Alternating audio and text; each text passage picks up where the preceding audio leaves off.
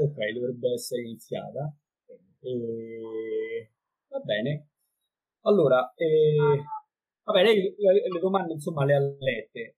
Quello che ci interessava come prima domanda è appunto eh, mettere in relazione la nascita del PC con eh, il dibattito che si sviluppa, cioè non solo il dibattito, proprio con, la, con l'esperienza e con l'attività del Movimento Operario Internazionale, la Terza Internazionale, eh, cioè sia come attività politica da una parte e sia come eh, dibattiti in seno agli organi appunto che discutevano di come sviluppare una rivoluzione in Occidente, poi, perché poi po' quello il dibattito di quegli anni a seguito e che in qualche modo eh, preannuncia anche tent- tutti i vari tentativi in Germania, chiaramente sono elementi che si anni. Quindi ecco, questa come prima domanda partiamo da qui. E, eh, eh, sì, certo, il socialismo europeo, da qui dobbiamo partire. Quale era stato il socialismo europeo prima del 1914 e quanto fu messo profondamente a soqquadro e in crisi eh, dalla guerra. E di fatto il socialismo europeo era stato incapace di tradurre in un'azione efficace il messaggio di fratellanza universale del proletariato di cui era portatore. Al momento decisivo, poi, salvo poche eccezioni, i suoi partiti si erano allineati con quelli borghesi nella nella difesa della, della patria minacciata. No? Quindi si approfondirono durante la guerra divisioni che del resto già esistevano prima della guerra, perché non dobbiamo dimenticare che in alcuni casi già si erano date istruzioni di partiti eh, socialisti, democratici occidentali come esistono. E man mano che la guerra va avanti, man mano che dura nel tempo, che causa lutti, distruzioni, devastazione, i partiti socialdemocratici soffrono di una forte crisi di legittimazione. Eh, sia perché, appunto, come dicevo, inizialmente eh, hanno accettato l'unione sacra con la, con la rispettiva borghesia, sia perché eh, non riescono a soddisfare a soddisfare, questo sarà ancora più vero dopo la guerra, non riescono a soddisfare appieno eh, la, l'ansia di rinnovamento totale di cui è portatrice eh, la loro base. Eh, i, loro, i, loro scritti, I loro iscritti si, si accrescono anche, anche, di parecchio, comunque a partire da un certo momento eh, minoranze sempre più attive, i partiti, pensiamo a, quelle tedesche, eh, ma anche di altri partiti, e naturalmente in modo particolare quello del partito italiano, si erano eh, adoperate per, per, si erano mobilitate contro la guerra. No? E, eh, ma parallelamente si approfondiscono le divisioni ai partiti. Eh, il che, professore, sento un fastidiosissimo rumore di fondo. E non so se, se, lei mi sente bene, eh, non so se proviene da lei, però sento tipo un fruscio, tipo... Io la sento benissimo. Lo sente ancora adesso? Sento tipo, l'effetto è tipo un, um, lo... un aspirapolvere di sottofondo che fa un rumore... Non c'è nessun rumore in casa, però lo sento anch'io in questo momento ogni tanto. Ma in no. casa veramente nessun rumore. Eh, eh, può fare altrimenti continuiamo così ovviamente. Eh, era solo per segnalarlo. Sì, eh, direi che, direi che no, non c'è rumore. Fin dall'inizio lei l'ha sentito? Sì, a volte aumenta a volte diminuisce però Anzi che parli, provo a diminuire un tantino il volume perché è al massimo. Vediamo se magari va meglio eh, Ecco, dicevo, in ogni caso questo in molti casi determina una paralisi politica anche eh, della direzione di questi partiti. E poi, naturalmente, è scoppiata nell'ottobre del 1917 la rivoluzione. E la presa del potere da parte dei bolscevichi eh, suscita un, un, entusiasmo enorme nelle masse dei, così, dei diseredati, usiamo pure anche questi termini tradizionali che aspirano a un cambiamento radicale e sembra costituire il primo atto di un processo rivoluzionario di dimensioni più ampie che avrebbe investito i maggiori paesi europei. Del resto questo lo pensavano anche i bolscevichi, no? perché l'estensione della rivoluzione socialista era giudicata dai bolscevichi la condizione necessaria eh, per la sopravvivenza eh, del, del, del, potere socialista eh, all'interno del, della Russia, dell'ex e della Russia. Allora, certamente l'intero movimento operaio fu percorso da sentimenti di solidarietà, di simpatia per la Russia sovietica e naturalmente la vera e propria crociata che, eh, si, eh, che, che contro di esse condussero le maggiori potenze capitalistiche, a volte anche impegnandosi direttamente nell'aiuto militare eh, alle, alle, truppe controrivoluzionarie, non fece che accrescere queste simpatie. Eh, nel, nell'arco del tempo, cioè diciamo pure fra il 18 e eh, il 20, ma soprattutto quando tra il 19 e il 20, paradossalmente proprio la vastità e l'eterogeneità del consenso che sembrava riversarsi sui bolscevichi che eh, fu sentita da, da, loro come un pericolo. Di fronte alle prime sconfitte che eh, si eh, subirono i tentativi rivoluzionari in alcuni paesi europei, in Germania, in 19 e in Ungheria, eh, la loro fiducia che il processo rivoluzionario potesse dilagare in modo quasi spontaneo, servendosi soprattutto dell'onda de, della formazione dei consigli rivoluzionari, di operai, di soldati, di contadini, eh, si attenuò. E la loro attenzione si spostò piuttosto sulla necessità di costruire dei partiti coesi, disciplinati, in grado di organizzare e di guidare una, eh, un moto insurrezionale in vista dell'obiettivo della presa del potere e con l'intenzione di mantenerlo. Per questo, nel luglio-agosto del 1920, secondo congresso, eh, che si svolge, ricordiamolo, in un momento di altissime speranze, perché le truppe dell'Armata Rossa sono alle porte di Varsavia, quindi quella speranza che le rivoluzioni possano dilagare in altri paesi dell'Europa sembra essere concreta. Nel giro soltanto di una settimana la situazione si sta no? Però in quel momento la situazione. Allora al secondo congresso l'internazionale stabilisce eh, delle condizioni, 21 condizioni molto rigide e le applicherà in maniera particolarmente severa al, al caso italiano.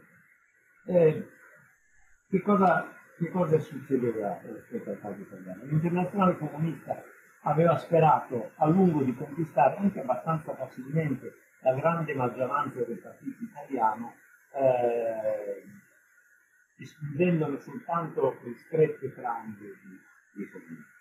Si contava perché il partito italiano aveva avuto comunque eh, una, una posizione contro la guerra, anche se un po' attuale Coden ne aderire alle segretate, eh, si contava perché l'entusiasmo della rivoluzione russa e per la posizione internazionale era grande e il congresso socialista di Bologna che riscopre del 19 aveva, eh, eh, aveva stabilito che il partito aderiva al partito. Quindi eh, sperava di portare facilmente la maggioranza del partito. Ma questo, questo non avvenne. Questo non avvenne perché eh, effettivamente tra le 21 condizioni furono due che furono sentite come un eccesso di interferenza, di, oggi diremmo di vincolo esterno eh, da, parte, da parte del Partito Socialista, cioè quello di espellere subito tutti i dirigenti di comunità, che per questo si portavano polacchi, medici, i maggiori dirigenti della Confederazione del Lavoro, e anche di cambiare il partito. Questa è una, una lesione che sembra sentita come particolarmente dolorosa. E così avvenne che soltanto un quarto di delegati eh, si schierò per la, eh, per la visione alla Corte internazionale a quelle condizioni e, e, la, e la scissione che si consumò fu una scissione di milioni. Eh, intendiamoci, non è solo eh, il carattere particolarmente rigido dell'out-out posto dall'internazionale che, eh, che, che mh, provoca questa scissione di minoranza. La, la, scelta della minoranza che esce a Livorno ca- è carica di tutta la polemica interna tra riformismo e massimalismo e di quella della componente comunista sia con i massimalisti che con i riformisti che covava già da tempo. Eh, del resto il Partito Socialista Italiano era un partito che già ripetutamente si era diviso, aveva già anche subito una scissione prima della guerra. Eh, nel, nel, biennio rosso, in particolare nel 19, quando veramente eh, nel 19-20, quando la vittoria era sembrata portata di mano, questo, queste divisioni si erano eh, esacerbate.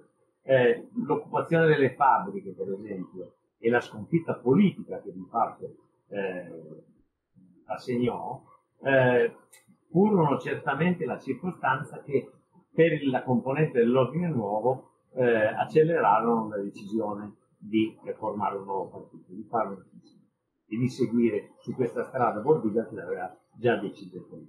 Gli ordinolisti prima erano stati più possibili. C'è una frase di Gramsci eh, che dà bene l'idea del clima in cui la scissione viene vissuta, la frase in cui dice che i comunisti a Livorno si erano, cito, salvati col loro atto di energia da una tomba, sciolti dall'abbraccio di un cadavere. Sono parole molto forti, però è di fatto in quel momento, nel fuoco degli avvenimenti, questa era la sensazione che almeno eh, Gramsci ebbe, il quale probabilmente poi modificò almeno in parte questa sua visione, perché non molto tempo dopo avrebbe dichiarato che Livorno era stato il più grande trionfo della rivoluzione, anche viene spesso riferito. Ma eh, il grande trionfo della, della reazione, della reazione. Eh, comunque, le contraddizioni interne al PSI continuano a pagare questi giorni e anche per chiudere su questa parte ricordiamoci che eh, uno, un anno dopo, eh, poco più di un anno dopo, nell'ottobre, eh, no, eh, sì, nell'ottobre del 1922 si consuma l'altra scissione, quella che definitivamente separa i nazionalisti e quindi il cammino della, della, della, della storia del socialismo italiano è costellato sia di quella di Livorno che è particolare. Eh, riguardo all'altra cosa che lei diceva, eh, ecco, qui parliamo del 21. Il Partito Comunista Italiano è stato un partito con un destino singolare, è stato uno degli ultimi a formarsi, no? i dati sono formati ancora quasi tutti per il 19 e il 20, ed è stato l'ultimo a formarsi, diciamo, secondo uno schema che prevedeva la rivoluzione alle cose. Eh, ed è stato però anche il primo a sperimentare sul nostro terreno una condizione che non era più rivoluzionaria e che il giro di brevissimo tempo sarebbe stato reazionaria. Eh, quindi questo ovviamente costringe anche i comunisti italiani a ripensare seriamente a, alla, dire, alle tappe, alle, alle, vie, ai tempi del percorso della rivoluzione. Eh, diciamo che eh, questo, questo, processo di revisione si compì soltanto quando cambiò il gruppo di dirigenti e quando eh, il nuovo gruppo di dirigenti di dicembre guidato da Gramsci sostituì di fatto quello di Gordino, cioè il, diciamo tra il eh, 24 e il 5. E, e certo furono significativi punti di contatto tra la rivoluzione di Gramsci in modo particolare eh, e quella di altri comunisti che avevano particolarmente approfondito questa tematica, come eh, per esempio Radic in Germania, ma in generale come tutta una componente importante del quotidiano. In effetti, studiando eh, il, il, periodo, i dibattiti dell'internazionale di quegli anni, è un po' una distorsione italiana, a noi sembra, per cui Gramsci a un certo punto viene presentato come l'unico eh, dirigente politico e dirigente anche teorico che pensa alla rivoluzione in Occidente come eh, vicenda dai tempi lunghi che quindi prevede non tanto semplicisticamente la presa di un palazzo, la presa di centri nevralgici, ma appunto un percorso di insediamento eh, appunto di lungo periodo e di lungo respiro, quindi dentro i gangli vitali anche del dibattito pubblico, quindi il concetto dell'egemonia, eccetera, ma questi, questi concetti si ritrovano in qualche modo nel, nel dibattito proprio della, della rivoluzione in Germania, che a un certo punto eh, si domandano nella terza internazionale eh, che, che, qualità dovrebbe avere questa rivoluzione e, e sicuramente non sarà una replica di quella russa, tale e quale. Questa è una, è una cosa che appare, direi chiaramente, in fondo già nel 1921 e con il fallimento dell'azione eh, di Marx in Germania e la stessa internazionale che vara una, politica, una linea politica diversa, che è quella del fronte unico, quindi è già molto diversa, ha una considerazione diversa, in qualche modo prende atto del fatto che i comunisti non hanno conquistato fino a quel momento e sarà difficile per loro conquistare la maggioranza delle organizzazioni del movimento dell'Aula. Ma poi eh, è nel 23 soprattutto che cambia il registro. No? Già nel 1922 eh, la, il quarto ingresso dell'internazionale aveva messo a punto la nuova definizione del governo operaio e contadino, che non doveva essere un governo come quello dei bolscevichi, eh, eh, avrebbe dovuto essere un governo di coalizione tra comunisti, socialdemocratici, certo, con caratteristiche pre-rivoluzionarie, un governo il cui primo compito era armare il proletariato, però siamo già entrati nell'ottica di possibili tappe di transizione no? eh, nella costruzione eh, di, di, un potere, di un potere alternativo.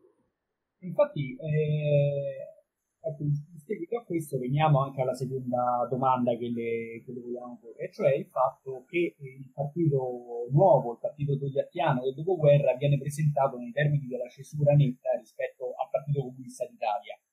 E anzi, eh, seguendo anche le, la definizione che ne ha dato Canfora in, nel suo ultimo libro sul centenario del, del PC, in cui appunto diceva che il partito è stato letteralmente rifondato. Ecco, Ecco, noi vorremmo sapere da lei eh, dove si situa appunto la cesura e dove invece in qualche modo una continuità, perché come abbiamo detto eh, già negli anni 20, ma sicuramente negli anni 30, eh, pensiamo solo alla guerra di Spagna dove eh, gli atti stesso l'internazionale elaborano una politica che poi verrà riproposta nelle resistenze europee, non solo in Italia ma anche in Francia e altrove, quindi comunque è già un fatto di lungo periodo quello di, eh, che data già almeno da un decennio se non di più, il fatto di ripensare una strategia eh, rivoluzionaria che eh, a forza di essere ripensata, eh, ecco, con una battuta potremmo dire non, non, non, diviene più rivoluzionaria, cioè diviene qualcos'altro, un riformismo radicale, eh, se non una vera e propria socialdemocrazia, ma lì sta anche a una serie di interpretazioni eh, rispetto a dove uno vuole calcare di più la mano o meno.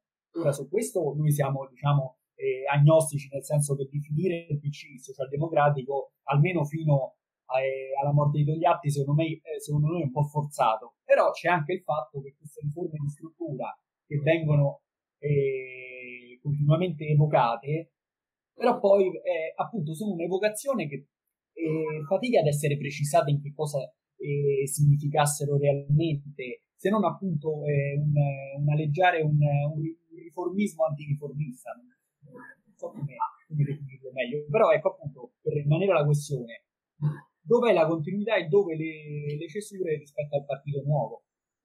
Guardi, io penso che eh, con il ritorno di Togliatti in Italia la cesura grossa riguarda in primo luogo il modello di organizzazione del partito. Non riguarda in un primo momento così radicalmente, o comunque la questione è lasciata anche prudentemente direi sullo sfondo, eh, il modello teorico di transizione a una società. Quello che cambia è il modello di partito. Quello che avevano in mente dal punto di vista del modello di transizione, io credo che sia abbastanza chiaro. C'è un precedente ed è la strategia pensata eh, dallo stesso Togliatti, è cominciata ad elaborare dallo stesso Togliatti nel fuoco della guerra civile. Eh? E lì si era parlato di una democrazia di tipo nuovo, una democrazia presidiata dalla classe operaia e fondata sulle, eh, sull'eliminazione delle radici politiche e sociali del fascismo, eh, che eh, poteva diventare un modello e di fatto fu un modello, che poi venne anche applicato, ma in una condizione eh, ormai dominata dallo spaccamento del mondo in due blocchi eh, nelle, nelle, cosiddette democrazie popolari. Ma quel, quel, quella strategia io penso che Togliatti eh, l'avesse in mente come una possibile, eh, come la possibile via di accesso al potere in Italia. Eh, probabilmente scommise eh, allora, questa è una cosa su cui forse non si riflette abbastanza, sul fatto che la guerra fredda non sarebbe cominciata così. Scommise su una, immaginò e anche scommise in un certo senso, eh, sul fatto che eh, la prosecuzione dell'alleanza antifascista oltre la fine eh, del conflitto avrebbe potuto garantire un assetto delle stesse sfere di influenza che già si erano delineate, però non arroccate ciascuno nel proprio perimetro, ma in, in, qualche modo più flessibili, ecco, tali da permettere eh, delle contaminazioni maggiori dei due numeri. Eh, leggendo eh, carte, documenti che non riguardano solo il Partito Comunista, ma anche il Partito Socialista, o addirittura o anche e, e, molto spesso esponenti del Partito d'Azione, si legge e si capisce che nel 46-47 questa possibilità di una contaminazione di sistemi diversi era ben presente. Poi le, c'è la glaciazione della guerra fredda, le cose si chiudono. Allora, per tornare al, al, al punto che lei ha posto, dire quando Togliatti abbia eh, abbandonato eh, tacitamente questo tipo di modello che forse all'inizio era considerato, non è così facile da dire. Io però penso che eh, si possa datare questo abbandono abbastanza presto, intorno al 53, eh, perché col 53 la situazione della distensione internazionale ormai induce il Partito Comunista a puntare su altri obiettivi. Eh, io credo che non sia più... Eh, non a caso c'è l'allontanamento di Secchia in quell'anno o l'anno dopo. Col 54. E io penso che a quel punto eh, lui capisce che quel modello che pure forse prima aveva anche avuto in mente e si era tenuto di riserva, non sia più praticabile nell'Europa, se non in condizioni di guerra o di guerra civile che sicuramente erano estranee al suo ritorno. Allora poi è curioso perché il dibattito, questo dibattito sugli obiettivi di transizione è un dibattito che in, in, termini astratti e teorici, ma resta vivo per un sacco di tempo nel, nel Partito Comunista. Ancora alla metà degli anni 60, io mi ricordo benissimo un numero di critica marxista, con interventi di alto livello, dove si misuravano sia storici che, eh, che politici. Mi ricordo gli interventi di Sereni e di Lucio Magri, per dirmi più, dove questo tema veniva ancora declinato, però secondo me era ormai un tema abbastanza astratto eh, ecco, di fatto io credo che il Partito Comunista Italiano, forse già prima della morte di Togliatti, avesse in mente un modello che è poi quello che eh, è stato reso esplicito a parole da Berlinguer, cioè una democrazia politica solida, arricchita da elementi di socialismo, che erano poi le famose riforme di struttura. Che la società italiana avesse alcuni settori in cui meritava di essere drasticamente riformata, in cui le riforme furono anche avviate, ma in genere restare incomplete, era fatto. Quindi io penso che eh, di fatto forse già la sua morte Togliatti avesse abbandonato quell'origine. Poi D'altronde mi veniva da pensare, sentendo le sue parole, che la strategia politica adottata dal PC eh, era ancorata ancora nel dopoguerra alle tesi di Lione sostanzialmente, quindi e, e, si riallaccia al concetto di democrazia di tipo nuovo, e cioè il fatto che il proletariato in qualche modo dovesse sostenere una rivoluzione borghese ancora incompiuta in Italia. C'era questo, questo schema che tra l'altro viene, fa, viene sostenuto anche da Amendola e, poi dalla destra del partito come ancora eh, nel mentre che in Italia c'era il boom economico e quindi c'era un'evoluzione dei rapporti e anche produttivi, non solo economici e consumistici, ancora si eh, portava avanti una visione della società italiana che non corrispondeva più alla realtà dei fatti, però serviva questa, questa visione eh, a sostenere una linea politica che smentiva lo spirito di scissione degli anni venti su cui fu fondato il partito ed era tutta volta, a mio modo di vedere, ma insomma eh, a giudizio di molti storici, credo anche eh, suo, che eh, tutta volta riavvicinamento col Partito Socialista, cioè tutta volta dentro non più scindersi, ma riaggregarsi per avere una forza contrattualistica maggiore in Parlamento e nelle sedi politiche. Sicuramente, sicuramente eh, esistevano eh, come dire, ostacoli non piccoli anche dal punto di vista dell'identità, della psicologia rispettiva dei due partiti, per, certo. per arrivare a questo, no? Perché lì le cose nel, nel 56 avevano subito uno strappo molto forte e ricucire quello strappo senza che il PC eh, abdicasse del tutto alla sua identità, alla sua appartenenza soprattutto al movimento comunista internazionale, a cui di fatto non voleva rinunciare, era, era un, un, problema. Però di fatto le cose stanno po' Bene, allora eh, va bene, va benissimo così, però un'ultima riflessione, un'ultima battuta, ecco, più che riflessione articolata, eh, su questo centenario del PC, cioè se ha senso ricordarlo, e crediamo di sì, altrimenti non staremmo parlandone, però eh, cosa ricordare, come ricordare questa vicenda storica? E, cioè, quale senso dargli oggi poi in qualche modo a questo ricordo che per non farla divenire sterile celebrazione eh, portata avanti tra l'altro da chi poi l'ha ha con quell'esperienza. Quindi,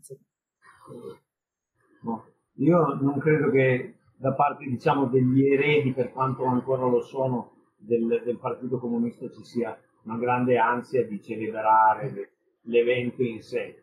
Eh, credo che si sta, a mio avviso, un po' come è accaduto in occasione del cinquantenario della morte di Togliatti, si stanno un po' smussando certi anni. E a me pare che alcune delle prime prese di posizione, delle prime letture dell'esperienza del Partito Comunista eh, italiano considerato nell'arco dell'intera sua vita, eh, si siano un po' allontanate da quelle abbastanza demonizzanti che almeno in certi settori politici, ma anche storiografici hanno creato, e che adesso si tenda a riconoscere effettivamente al PC una sua diversità eh, rispetto ad altri partiti comunisti. Una diversità che naturalmente è coesistita ed è stata è, è coesistita in modo anche contraddittorio con la sua pervicace appartenenza a quell'esperienza storica. Però a un certo punto il partito comunista, quello doveva ancora essere, cioè ancorato a quella tradizione.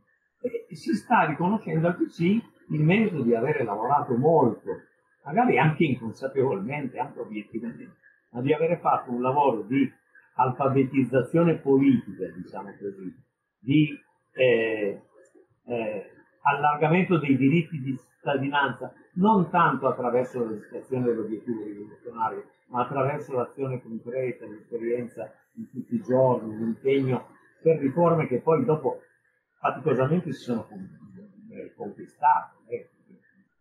E quelle, le si deve anche a questo tipo di impegno e a questa utopia che piano piano piano si faceva, si dava una concretezza, una maggiore concretezza. Mi sembra che adesso questo mh, mm, c'è una certa maggiore eh, disposizione a riconoscerlo anche da parte di, di studiosi di orientamenti diversi. Per quanto poi Ezio Mauro abbia intitolato il suo libro La dannazione. Ah, secondo me il, il titolo, io, io l'ho, letto, il libro di Ezio, Mauro, di Ezio Mauro, è un libro eh, tra l'altro molto piacevole da leggere, è un libro fortemente caricato di aneddoti. Mm. lui si pone un problema, il problema è un problema serio. Non possiamo fare a meno di constatare che nel momento in cui il fascismo ha potere il movimento operaio in Italia si è appena diviso e si sta per ridividere addirittura. No? E, però eh, le due cose devono essere tenute un po' distinte. Non è che il fascismo è andato al potere perché la sinistra era divisa. Il fascismo è andato al potere per un sacco di altre ragioni. Se la sinistra fosse stata unita, probabilmente avrebbe potuto opporre una resistenza maggiore, ma il problema era il problema dello Stato. Che cosa faceva lo Stato? Eh, cioè, allora anche lì, chi sarebbe stato disposto a governare con un partito socialista riformista serio, se per ipotesi fosse emerso in maggioranza a Lione? No, non so se c'era qualcuno, perché il Partito Popolare eh, mise le mani avanti, non si dichiarò disponibile. Quindi questa idea che la, la, la scissione è dannazione è un è un po' esagerato. È, è un titolo ad effetto, ma non, non, non, corrisponde neanche del tutto al contenuto del libro, che poi comunque è tutto focalizzato sull'evento di Livorno. Va bene, e allora interrompo la registrazione. E